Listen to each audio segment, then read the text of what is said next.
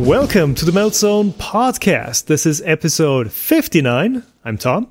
And I'm Stefan. Um, and on, well, this episode, which, uh, well, we had quite a break in between, uh, we are talking about, well, what happened at the Midwest RepRap Festival 2020 that I visited last weekend and I'm unfortunately still in COVID uh, quarantine. I enjoyed my time there, but yeah, let me uh, tell you a bit about uh, why I enjoyed it that much.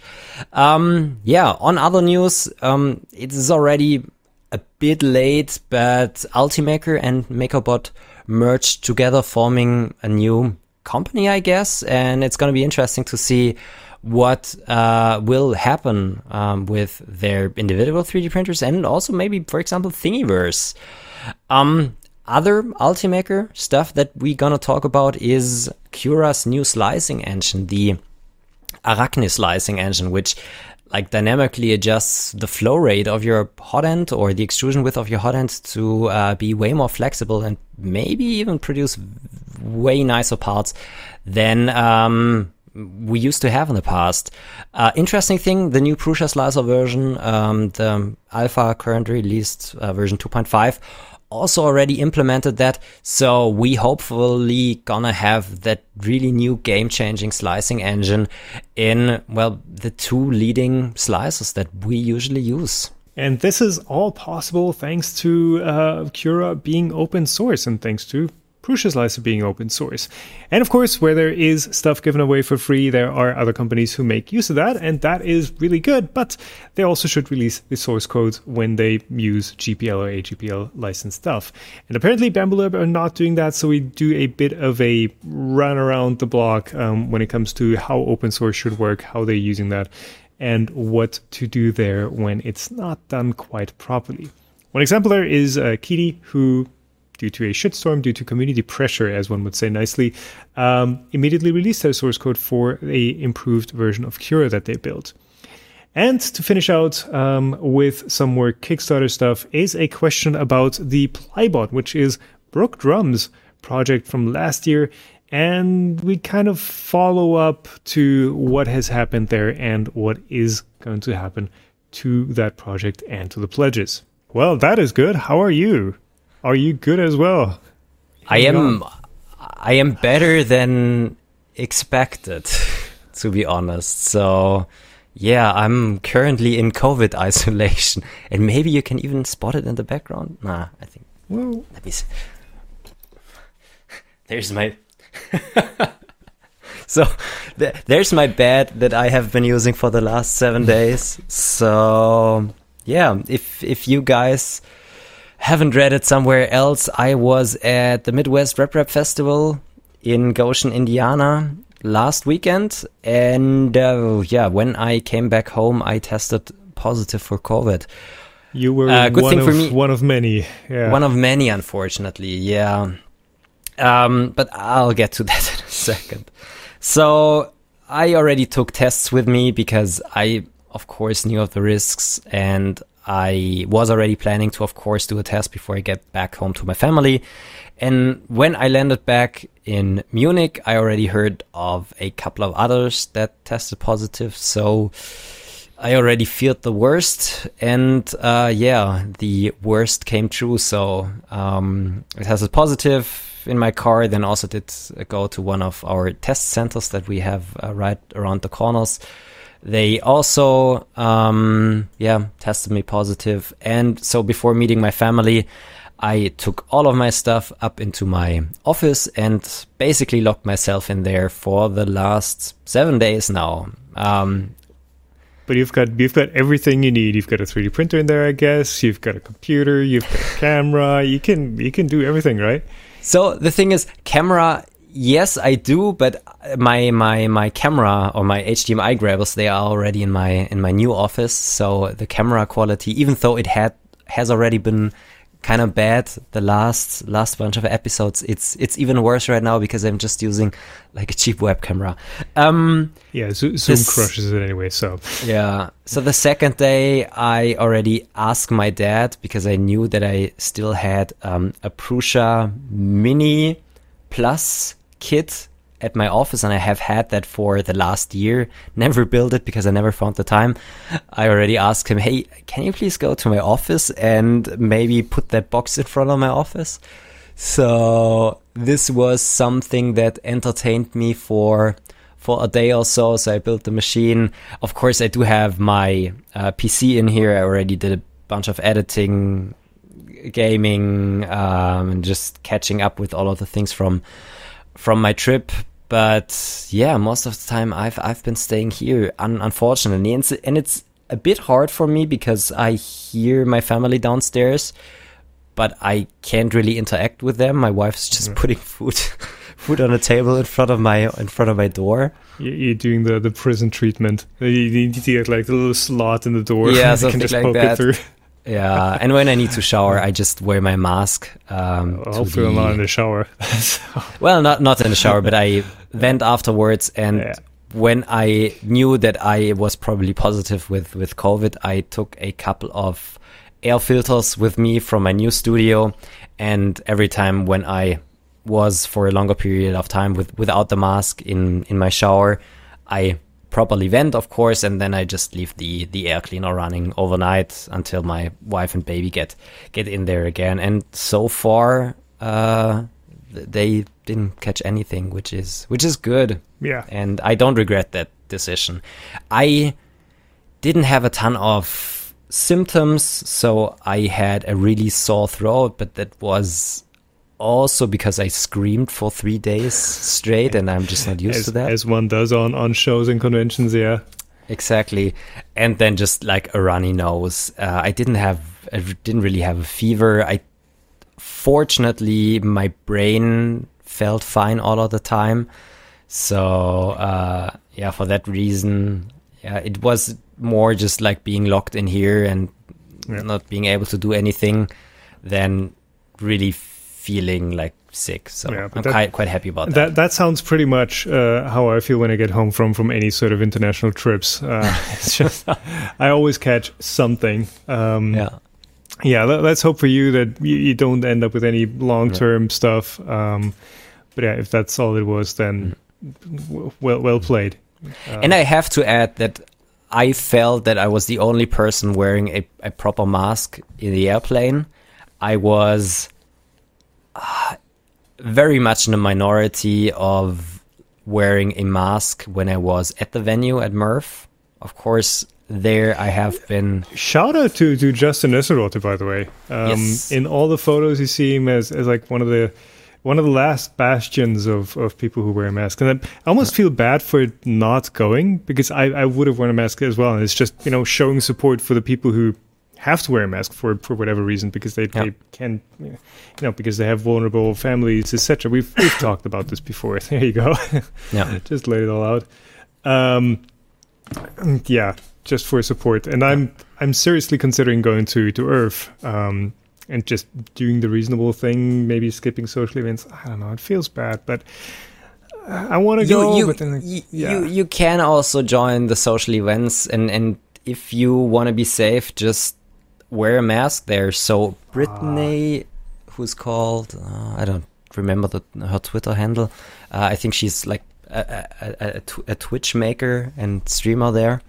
Um, she has been wearing a mask all of the time at Murph and most of the time at the events at night, and she didn't catch it as well. I didn't wear my mask at night because I thought, yeah, it's a a risk that I need to take now. The group is way smaller. We only were like ten to twenty people, but yeah.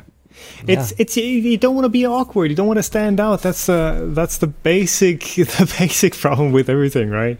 and it's hard talking inside of a mask when it's already loud. Yeah. No, it's So Anyway, but that's that's that's your COVID story. How was the how was Murph in general? I mean, you, you had a you had a good time nonetheless, right?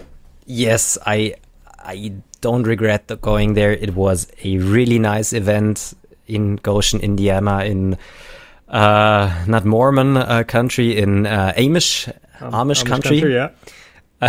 We uh, one time we were at at Aldi at the Aldi store, and there were like four or five horse carriages Yeah, hitching at the hitching post in front of Aldi. That is something you definitely need to experience at some point. And we saw them last time when we were at the uh, at the Walmart. Uh, really interesting.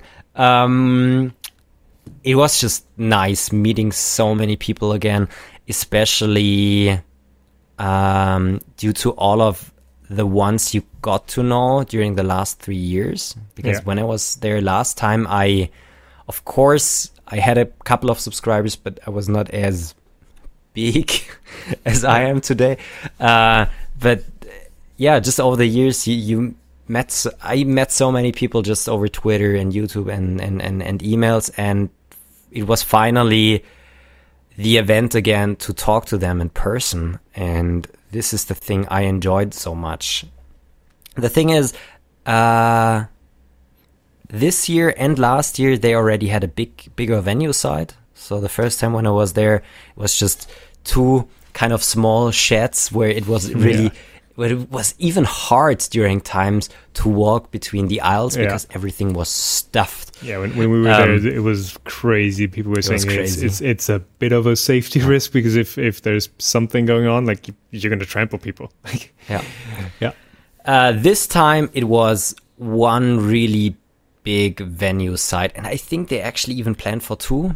But uh, so same same location, same Yes. country fairgrounds, um, Yes. or county fairgrounds, yeah, um, but different building this time. Yeah, so different not in the not in the um, cattle auction house, but some other thing. I think it's I think it's still um, a building for for cattle auctions. Um, there wasn't any like weird smell in there. It's just way bigger, really way way way way way bigger, which was nice because everything spread out more. Especially like with with COVID, you didn't touch people all of the time. Um, it was a bit unfortunate that it felt way less crowded. So I did have the impression that there weren't that many exhibitors, professional and and just makers there. That's my impression. I don't know if it's just due to the looks and to the bigger event, but it wasn't that crowded as I, I was hoping for. Or there weren't as Well, many yeah. projects exhibited there as, I hoped for. Okay. Let me put it this way. But what what what did you see? I mean, uh, before we spend like the entire episode talking Yeah. about what, what what was the like the one thing that that stood out to you that that was your highlight of the event? Um, I think there weren't as many highlights as, as last time because not that many were there. The the the projects I made videos about, so I decided to not cover any any companies or things like that. I wanted to find really interesting maker projects. Um, so the first video that I just finished this morning is about the mostly printed 3D printer. Um, this was already a project that was presented there three years ago, but I still found it so impressive, so I had to cover it.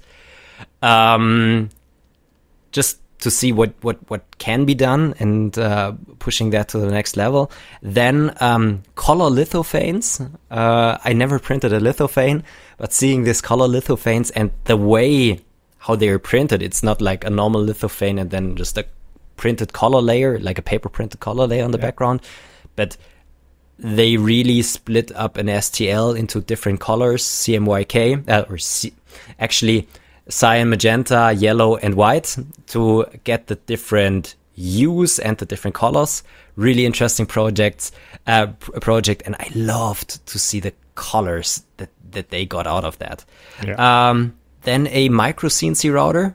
I was that. That's an interesting I, I story. asked you for, for one thing, and and apparently Oh. that there that there was there was enough to see there, right? There was, you know, you're saying, oh, it felt empty, but it's still of it course, was still a show worth going to a, a bit.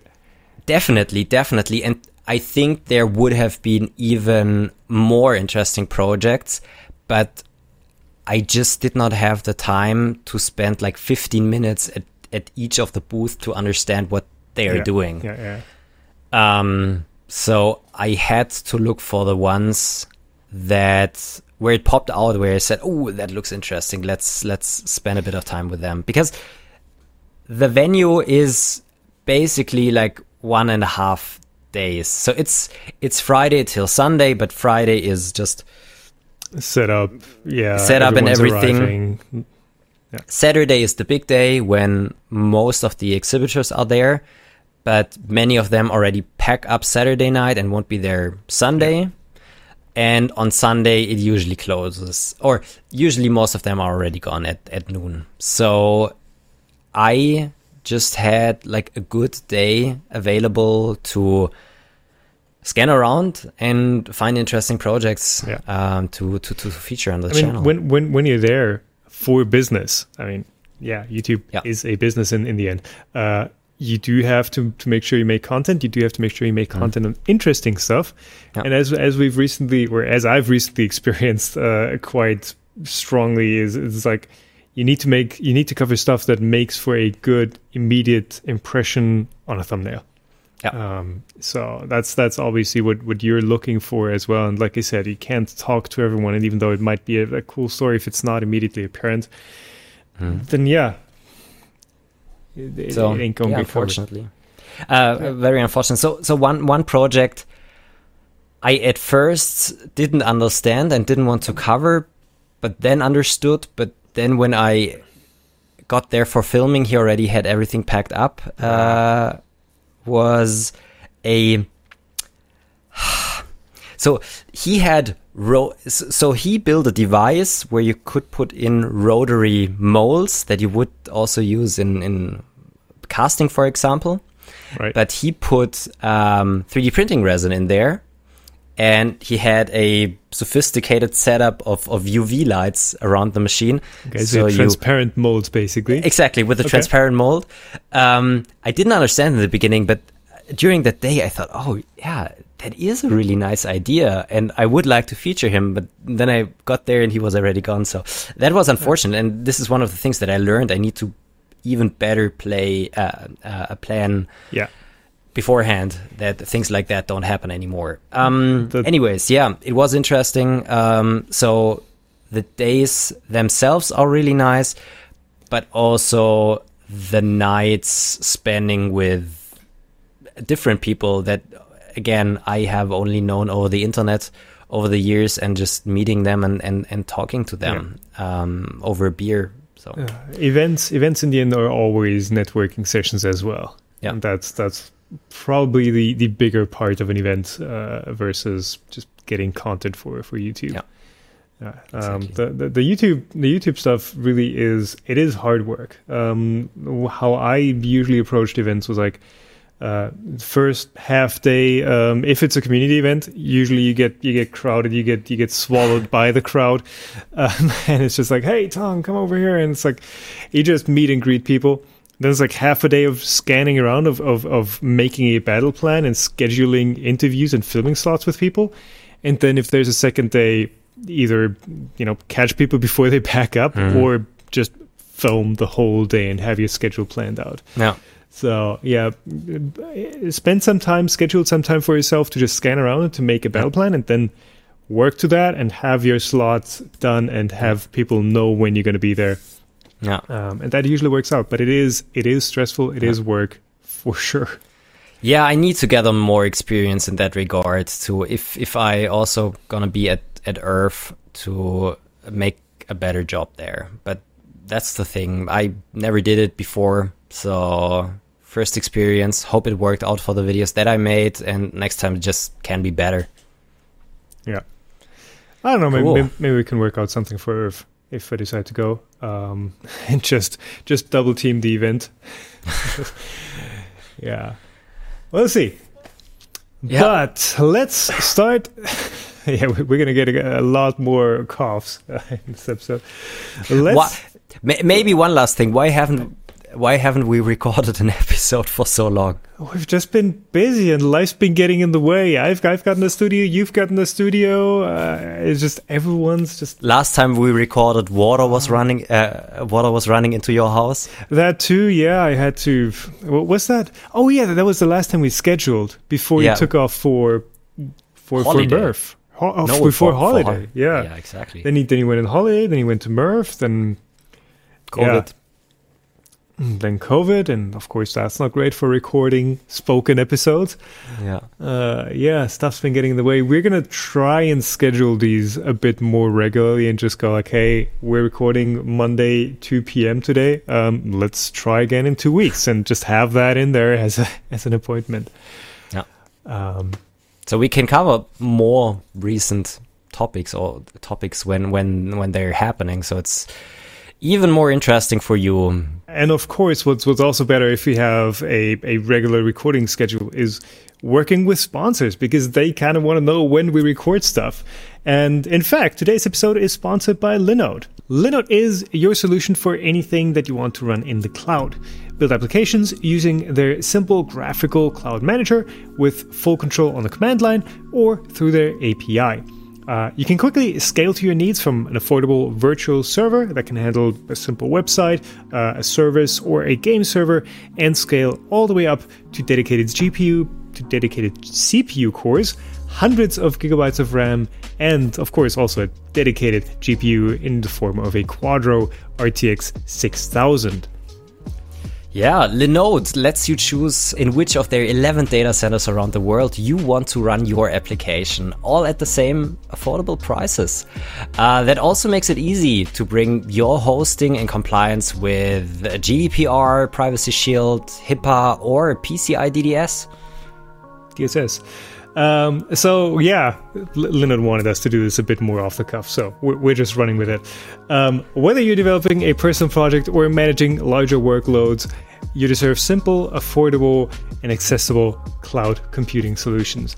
Um, cut your cloud bills in half with Linode's transparent and affordable pricing. Develop, deploy, and scale your modern applications faster and easier. Linode offers 24 7, 365 days a year human support for all of your projects. Uh, get started on Linode today with $100 in free credit for listeners of our podcast, so the Melt Zone. Uh, you can find all of the details at linode.com slash the Melt Zone or in the show notes below. Perfect. So yeah, if, if, if we are not that planned out, we are unable to cover very recent events. Uh, but still, there was something very interesting happening almost two months ago. We we quickly want to talk about, and that's um, MakerBot and Ultimaker agreed to merge. Um, Yeah. I don't know if that's. Mm, that now that now means that they are one company or that they're now just very closely working together. The new entity, The we're new backed by existing in, uh, investors, uh, Yeah. NPM Capital and Stratasys. So basically, they are now one. They're working under one new parent company, I guess, and Yes. the, the two brands are going to continue to Yeah. exist. The interesting thing is MakerBot is ulti uh, is MakerBot is owned by Stratasys, so is Yeah. where does Stratasys belong there? Well, anyways, they um yeah agreed on merging to accelerate their global adoption, uh, to accelerate the global adoption of uh, additive manufacturing, which is an interesting thing because um, I, for example, never saw an Ultimaker here at a company in Europe, and it's probably quite similar that there aren't a lot of Ultimakers in the US, so both had their markets. And with the merger, they You've do have the possibility. a lot of MakerBots here in Europe. So I, okay, I haven't seen a lot of MakerBots. There- here there you in go, YouTube. yeah. Uh, here. I'm already getting tired. There Uh, are I haven't seen. makers out there. And Yeah, I haven't seen a lot of uh, MakerBots here in Europe. Uh, Europe is very Ultimaker dominant. Uh, the US is very MakerBot dominated. So it's going to be interesting to see what what happens if if we now see more of both in well on both continents, or if they're just well bringing out new machines that cater to both markets and not only machines but also software. I mean, the they they do fit together pretty well, I would say. So Ultimaker has always been like the the premium, uh, well, comparatively compared to some simpler machines that, that we have in, in the hobby grade.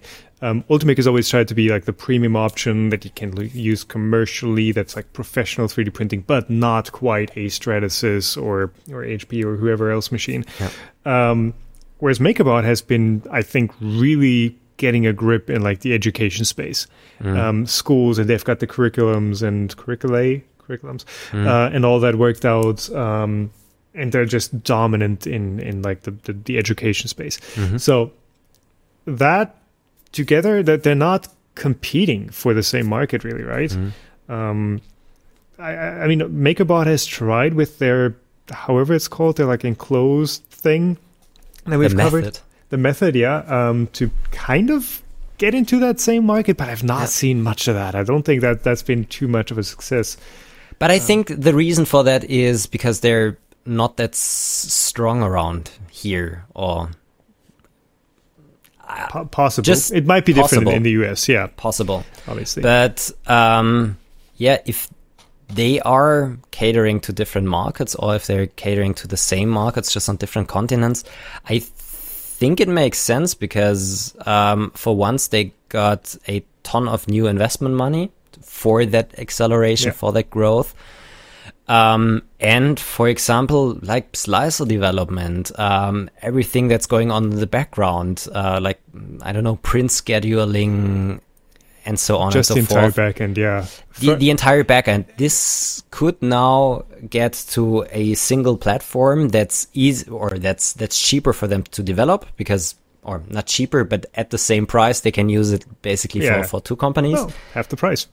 yeah, there you go. half the price. And also for for hardware, it's it's really interesting. Yeah. Um, so I'm quite excited how that's that's gonna end, and what I'm also excited about, uh, what's happening to Thingiverse.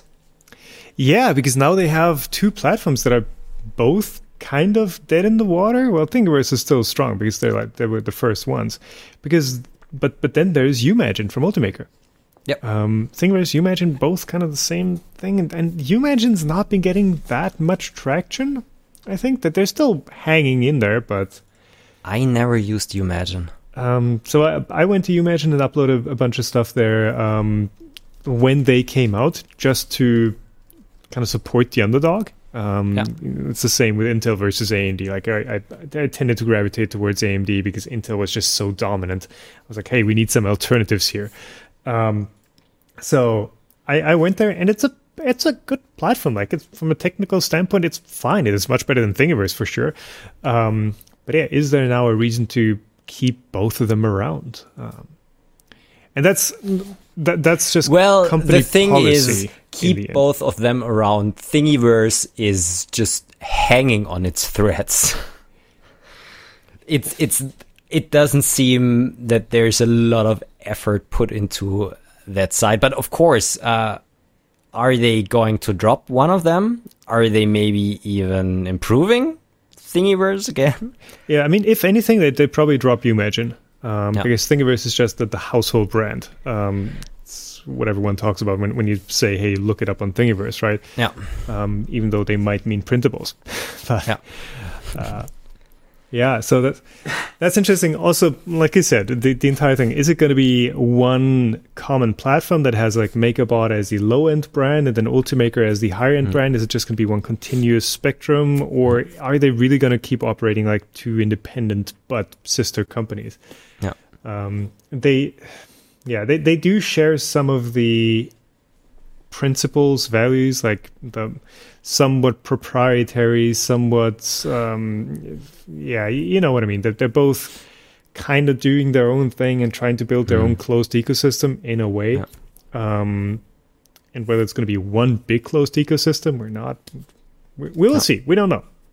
Well, to be to be honest, um, Ultimaker's ecosystem is is not that closed, but they are giving customers the option to use their ecosystem, which is Right. very well working and tuned in. And I think this especially caters to companies that don't have a lot ex- a lot of experience in that field because just by everything from Ultimaker, uh, Slicer, Material, Material Station, what they're now having, and the printer, and it's gonna work for you. So that's nice, and they're offering they they have companies that offer the support on on those machines. Yeah. But if you want to add your own filament, want. Totally free to do. Yeah. You can even use your own G code. Yeah, absolutely. Yeah. So we will see. And thankfully, Ultimaker are still releasing stuff as open source as they've always done. Um, not the printers anymore, I believe, but for sure Cura. The Ultimaker 3 is still open source. I don't know. Was there so- ever anything released? I think there was like announcement it's going to be open source, but was there ever stuff released? Let me, let me look. yes, that up real there quick. was. So I I'm sure because I have already downloaded parts of the Ultimaker 3. For example, you, you can get everything from the print course. It's not well, uh, so you get um, CAD files from everything. Um, but I think there aren't any like manufacturing drawings and, and, and things like that that you would probably need to recreate an Ultimaker. Wow, this holy crap! This GitHub repository is atrocious. Five years It ago, is. some somebody just dumped. Uh, Yeah, exactly. What is this? Probably 150 folders with cryptic names. Like these are called 1928-K, uh, 1963 Yes, dash. O, and it's one step file. There's no. Doesn't look like there's an assembly, 3D model, step.zip, um, PCB files. Those are there, Yeah. but it's. Uh, it doesn't feel like an open source project. It feels like somebody was like, "We need to publish this," and they, they just dumped an export. There's no development happening there, right? No, it's it's it definitely is not. So But- technically open source, I guess. What's, the license Yeah. on this? I don't know if they're really Creative claiming. Commons attribution non-commercial, so that's hmm. already arguably not open source with the NC clause. Yeah. At least Cura is still open source, Yes. and that is a good thing because many of us are using it. And um, so I recently even did did a poll on um, as a YouTube um, what's it called a community Community post. Yeah. community post, and uh, I think almost two thirds of the ones who who voted are still using Cura as their daily driver, Huh. which is So interesting. Is, that all the people who come from uh, from Chuck's videos? Um, just set up there in the three and, and are now doing the um, doing, doing the Cura setup profiles. I I think so.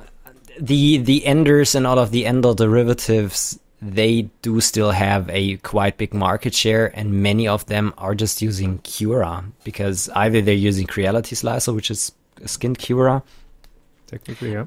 or they are switching to Cura because they want to use the, the most recent features and it's very similar to what they're used to. And Cura is not a bad slicer. No, it's it's fantastic. not. Absolutely.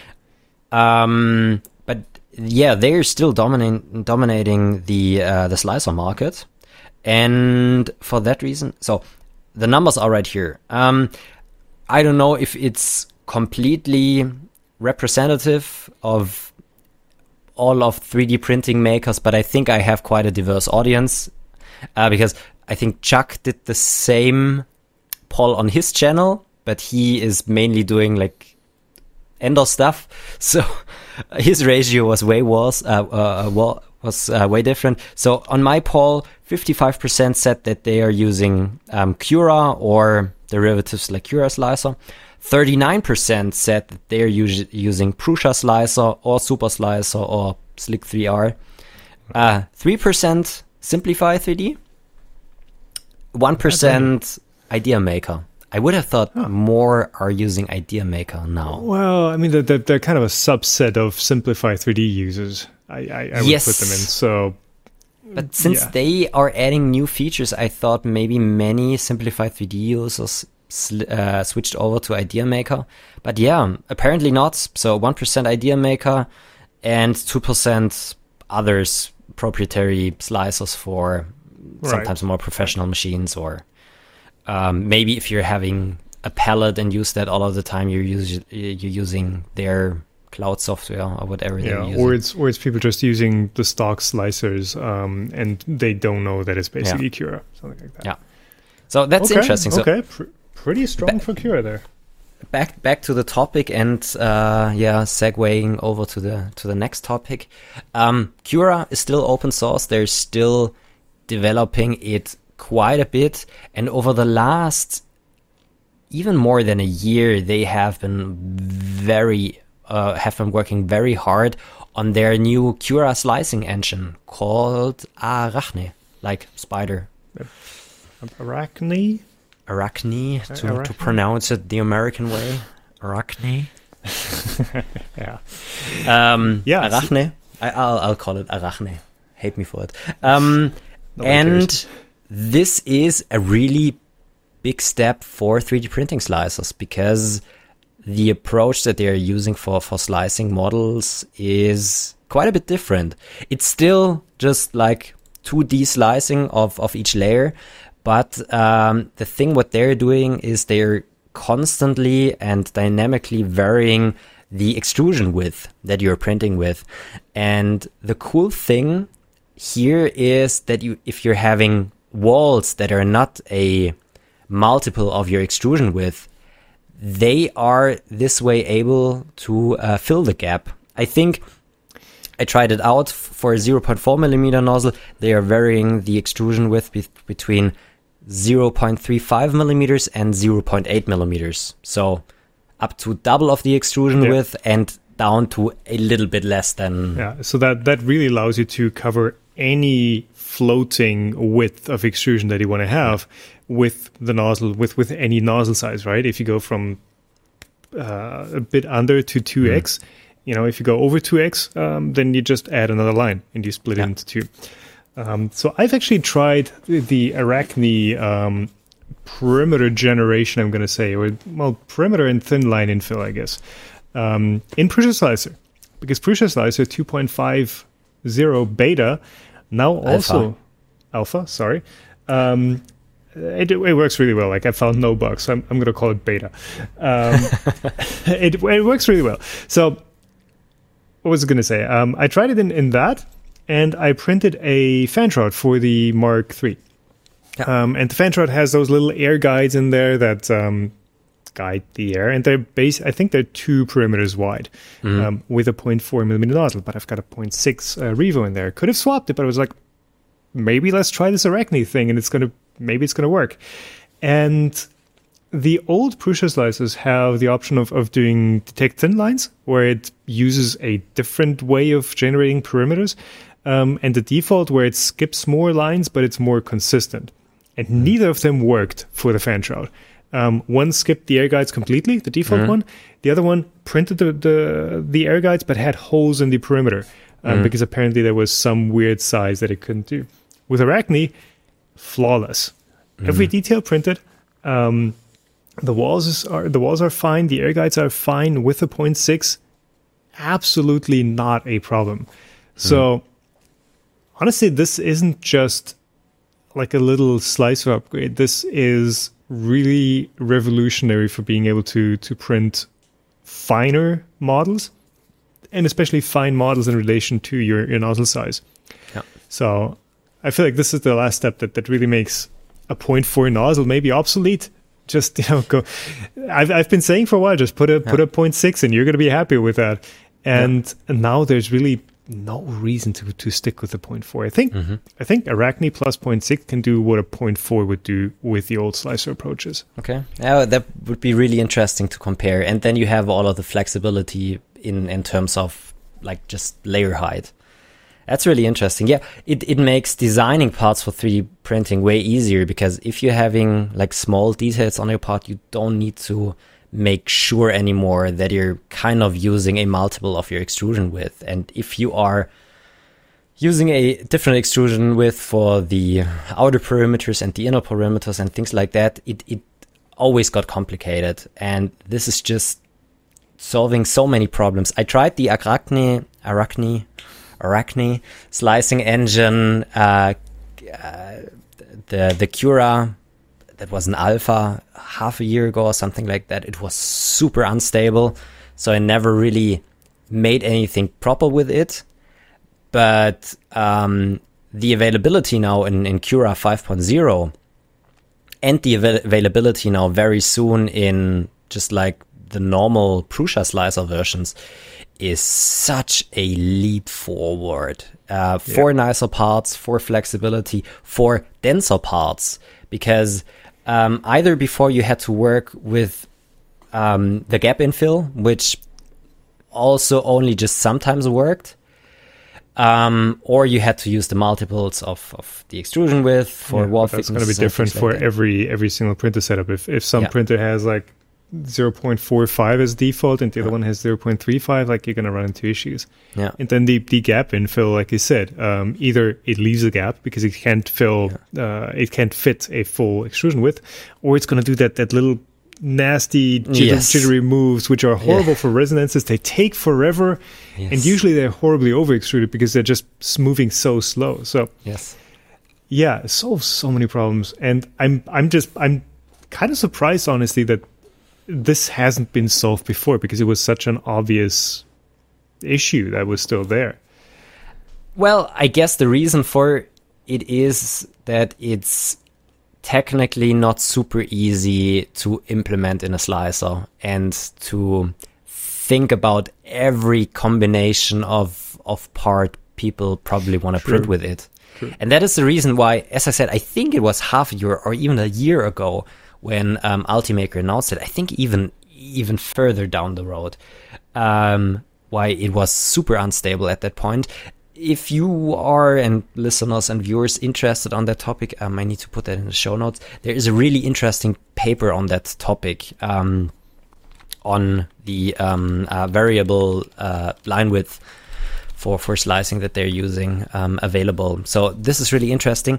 Um, one thing I am excited to see how that well impacts print times because print time well because you're for example getting rid of all of the jittery moves. You Yeah. don't need to have gap infill for example anymore. Uh, and that might slow up one, one or the other print, which is really nice.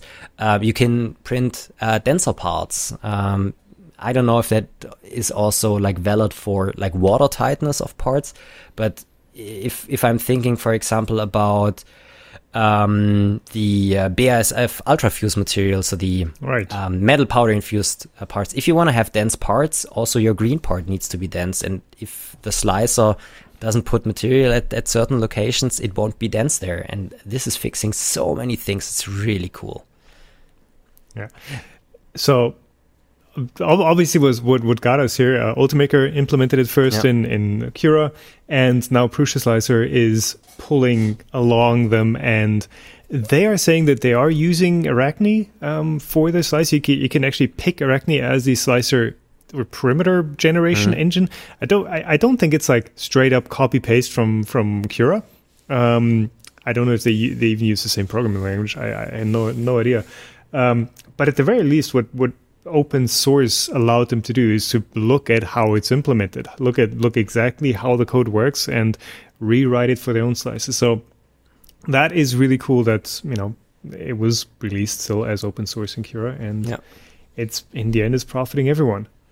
Yeah, and Cura did a similar thing in the past where they implemented, I think, the part orientation and um, Auto orientation thing. or auto orientation thing from uh, Prusa Slicer into Cura.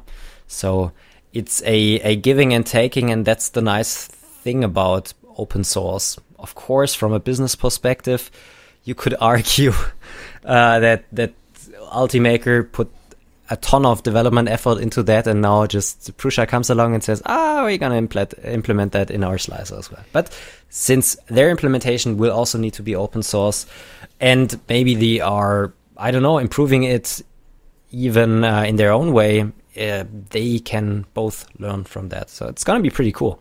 Yeah. Um, so yeah, giving and taking. Um, a perfect transition to the next topic. There is some giving and some more taking going on in, in some spaces as well. Um, and that is on Kickstarter, specifically with the Bambu Lab um, X1.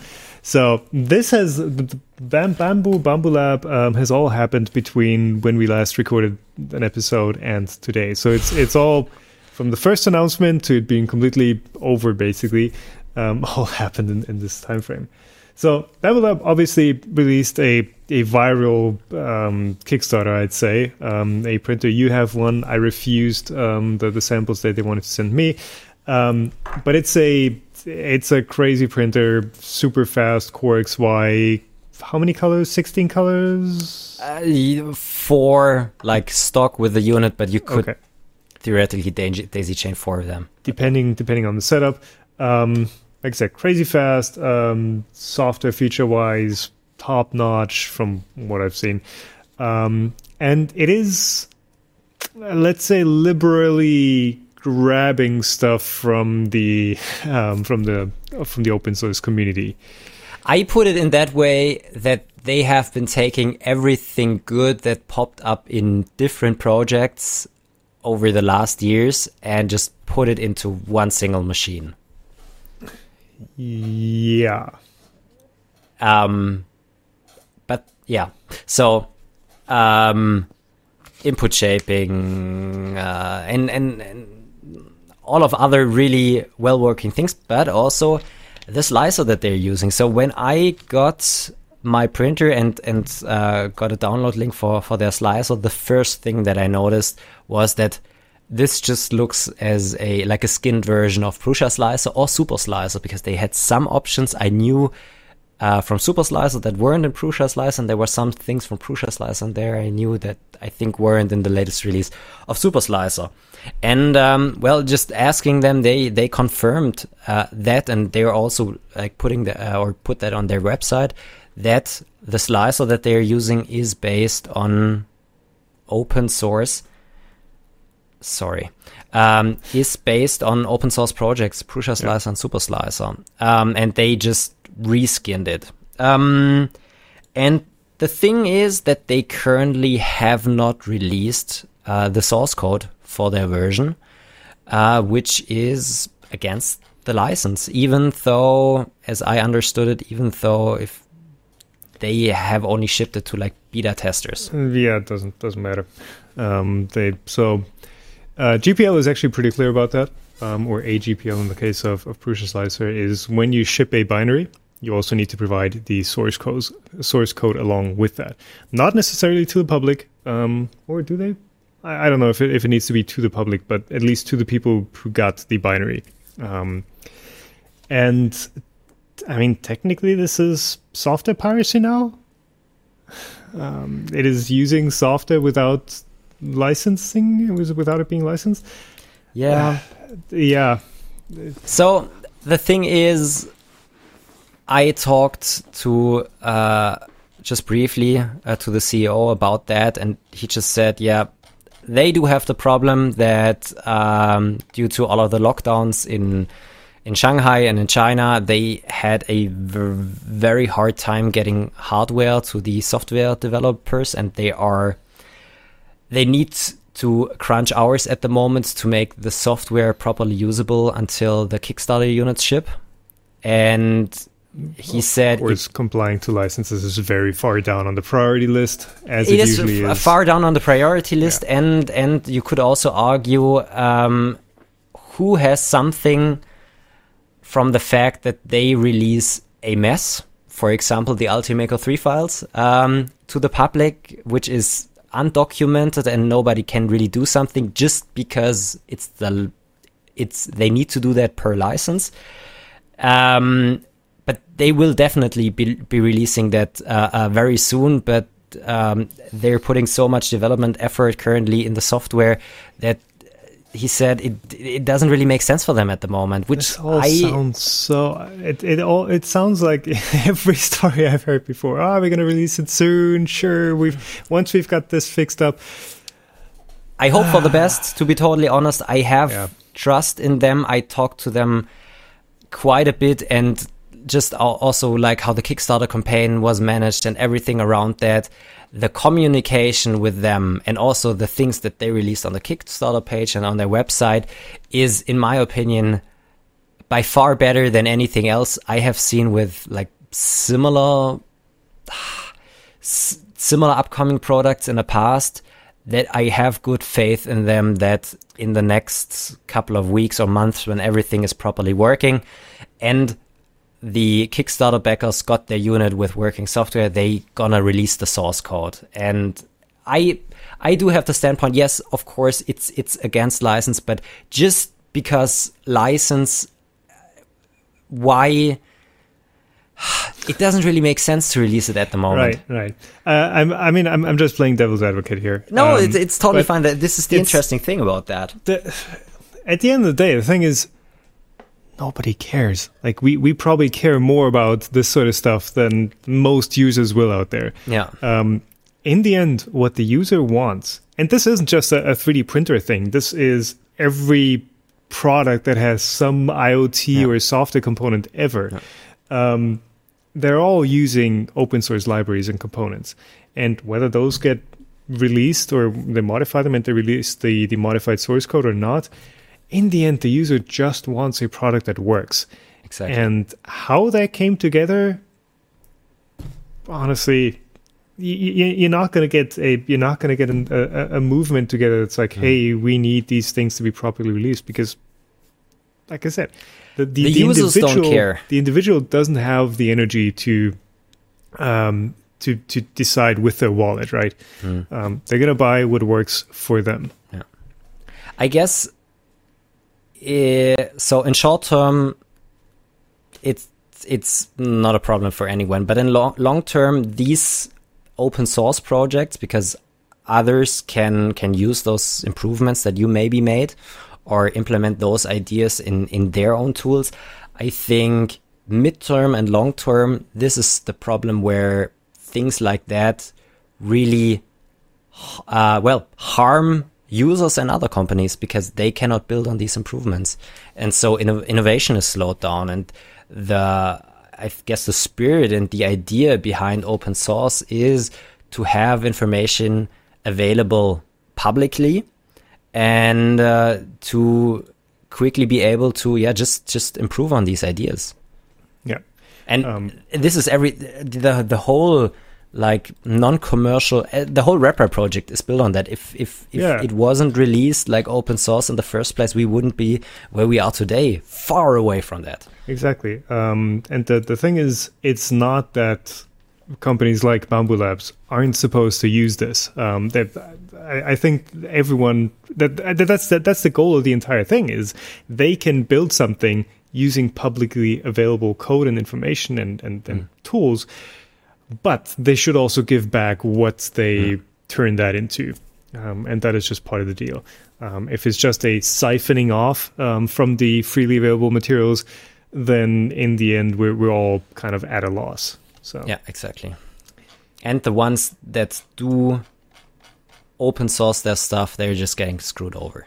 exactly. So yeah, very very, happy that they're building on top of, of the stuff, but like please do it do it properly, do it the right way. Yeah. So the interesting thing here is that something very similar happened to QIDI, the I don't know, also currently a bit hyped uh, a company that makes all of the enclosed high temperature 3D printers. Um, they also modified a version of Cura and added, I think, a, a tab structure which is easier to Yeah. uh, browse around the settings. Uh, but they also didn't release the source code to that for, for, for quite a while. And when all of the Bambu Lab thing uh, popped up, people were pointing out that same thing with um, with uh, QIDI. Uh, and it only took like a day or two until uh, QDI, QIDI, sorry, um, uploaded the source code for the Cura version. Um, I guess on Facebook. So public pressure helps in that regard and Yeah. is a good thing, but it should be unnecessary. Yeah. Um, and by the way, Kitty, Kitty, Kitty Tech, um, if it makes it easier, they're at a six five five one nine five two a on Twitter. Uh, that's that's much more memorable. Uh, I was wondering who that was, but yeah. Um, I mean, at the end of the day, if you want companies to comply to the licenses they agreed to when they pulled the, the source files, um, yeah, shitstorms help. Or I mean, worst case, but this is this is like the I, I think nobody wants this. Um, worst case, if they end up using Prusa Slicer and not releasing the source, um, what Prusa could do is actually order an, an imports ban on, on these machines.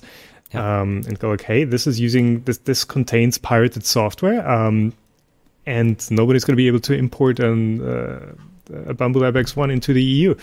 Um, that would be like the last ditch effort. Um, Yeah. if worse comes to worse. But then then Prusa's the bad guy, right? Yeah. Prusa won't let me have my X1. I can I can see the uh, the headlines from uh, yeah inclined YouTubers um, Yeah. on, on those topics already. So So I guess in the end, it's also a bit of our responsibility as let's use the term influencers to use to sometimes use like just the the reach that we we're having to push some of these things through. It was the same thing with uh, Creality when Creality didn't um, release the source code of a version of Marlin, uh, which they used to uh, to the, uh, the the the power out thing, where Yeah. I think Naomi actually went to the office Yeah, of, of when- Creality and when Got- she still had code? some some leverage there.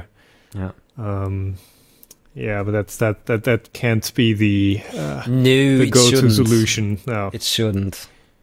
Um, But if nothing else is helping, um, I think it's still a better solution than than a lawsuit. Or maybe maybe at some point a lawsuit might be the right thing to do to warn others. It's like the the pirate that you hang in front of, yeah, of the harbor. yeah, because one one one of the questions that has come up um, on on Twitter about the entire Prusa slicer, uh, Bambu Lab X1 slicer thing is like, does the GPL have any teeth? Is this legally binding, especially when it comes to international law? Like, right, Bambu Lab are, are a Chinese company, uh, are in the Czech Republic in the EU. Like, what are you going to do? First of all, pass borders, and, and second of all, like, can you even sue a Chinese company for breaching your license in the EU? um, because approaches obviously are different when it comes to uh, international uh, international intellectual property.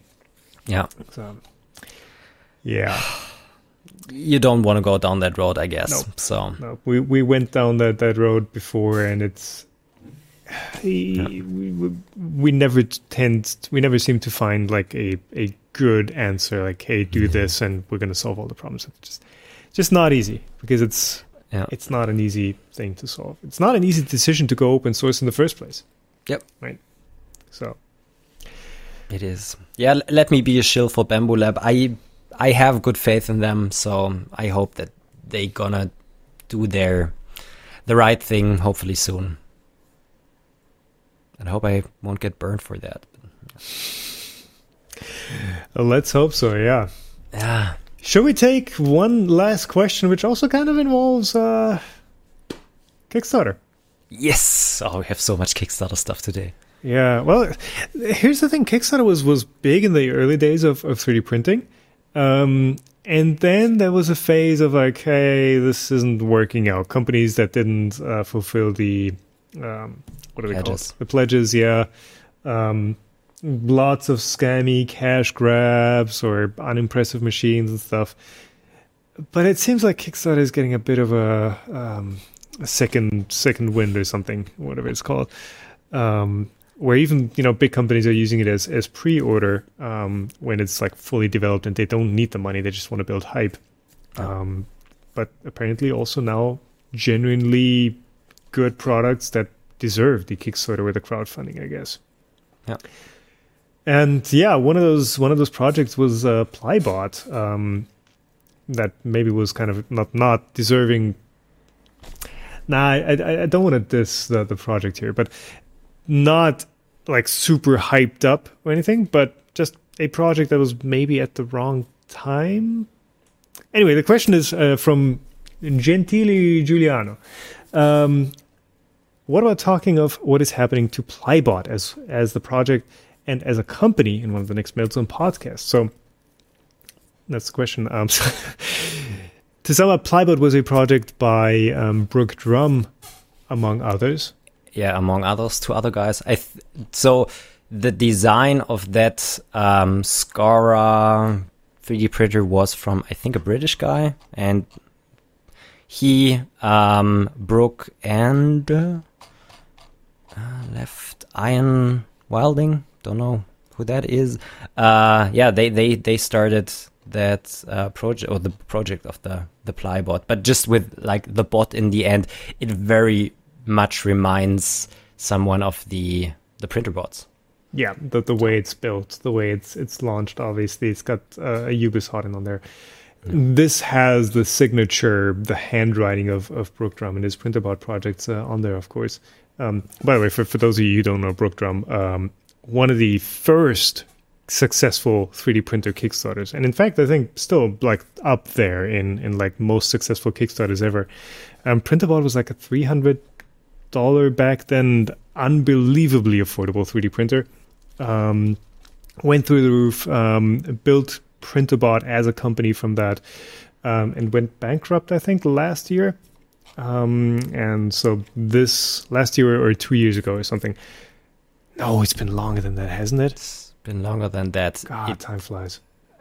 I th- you made an interview yeah. with Brook, and that was four years ago. Okay, God, I'm getting old. Um, so yeah, this this is one of the things that that Brook is basically coming back with um, from that well bankruptcy with with Printrbot basically, and yeah, it's a 3D printer. It's a Kickstarter, so there is some Kickstarter experience um, in the team there. So the question that that um, uh, Gentili Giuliano is, is asking essentially is like, hey, is Plybot still happening? Because this was one and a half years ago, and the, the Kickstarter completed, and now there is a an Indiegogo campaign where you can pre-order more units without the Kickstarter, I believe, even being fulfilled yet. So, Stefan, you have some insight there. You, you actually talked to Brook at MRRF. What's what's going on? I I talked to him and I didn't know all of the things that that happened over the last one and a half years, and I approached him uh, with, "Hey, Brook, I was hoping to see your uh, your printrbot right here. Ah, uh, no, not your, your your plybot right here." And he just so um, he basically didn't tell me a ton. And um, after MRRF, I also did a bit of research, and there's still plenty of updates available on the status of the printer board and why it hasn't shipped yet and that they're hoping to ship pretty soon. Um, so if you are interested in that, check out the the, the Plybot Kickstarter page. Um, as it sounded to me, they are currently still lacking a, a bit of funding, but hope to get that pretty soon. I hope that this is going to happen, but they haven't shipped anything yet, which is unfortunate, which is one of the reasons why I, of course, again was very hesitant, has, has, hesitant with um, the uh, with the Bambu Lab, for example, because these things happen, and um, you well pledged your money in the company um, or well, on a product. I, I, and just to be clear, I personally I didn't like you. Yeah, but backers. you yeah. you as behind the camera or behind the I don't know loudspeakers, screen, headphones. Yeah. Um, and you're you're not getting anything from that. And the Plybot, I think it was starting at 300 bucks, so it's yeah. it's something that is still a significant amount of money that you are potentially losing when you're backing something like that and people need to be aware of that and i hope the best for the plybot team that the machine's gonna release at some point. But yeah so far nothing shipped yet. Yeah. Plybot is almost silent it says on the kickstarter page. Um, but the project updates at least are not as silent. So just checking the, the updates. Yeah, exactly. And this is the thing uh, that Kickstarter. So if you're making a Kickstarter, basically what can happen is that you don't ship a product in the end, but you are obliged to give recent update what what is happening and why things are happening. I don't know what happens if you don't do that at some point because you already have the money, but this is the right. only obligation that, that that you basically have. And they're doing that. Um, of course, there's a there's a whole bunch of stuff happening, uh, just international supply chain issues, etc. So I can't really blame them even. Um, no, for, just look at Prusa at the moment, increasing yeah. uh, prices of the Mark III by 150 bucks, and the price of the Mini, I think, by 100 bucks. I talked to uh, to Joe, and he just said, "Yeah, sourcing is Yeah. is is so bad at the moment. Hardware and electronics. So Yeah, especially if you need like one specific component and you can't like redesign your board real quick and just say, hey, I'm going to use a different ADC or a different microcontroller or whatever. If you need one specific part, you're screwed. and you need not just 10 of them, Oh, you yeah, need that's the other thing. 10,000 or 100,000 of them. Yeah. So, yeah, s- scalpers and you don't want to pay scalper prices for for like really simple components. So, hopefully that's getting better over the next time. When, when, when, when, when is it going to get better? That's the question. What is the, what is the, the thing that needs to happen for this to get better? Um. Well, so things already got better. I thought I would never be able again to buy a graphics card for my PC. Oh, yeah. and graphics card prices are down again. So things can get back to normal. Um, I think the what's currently happening in in Ukraine doesn't help that. If that would not have happened, I think supply chains supply chain issues would not be as big as they are at the moment. But since that can still take like years, um, it's again, or it's it's still gonna take a while for new supply chains to form and uh, things are uh, things getting back to normal. Um, COVID is also n- not helping at the moment, even though it's It is deemed people over. live people try to live with it in, in Europe and in North America but um, if you're running like a zero COVID uh, strategy in, in, in China it's things cannot be as they used to be um, three years ago and either they sort out their stuff on their own or we uh, need to build factories for yeah making our own stuff which is a very hard thing Yeah, that's going to be, that's not going to happen.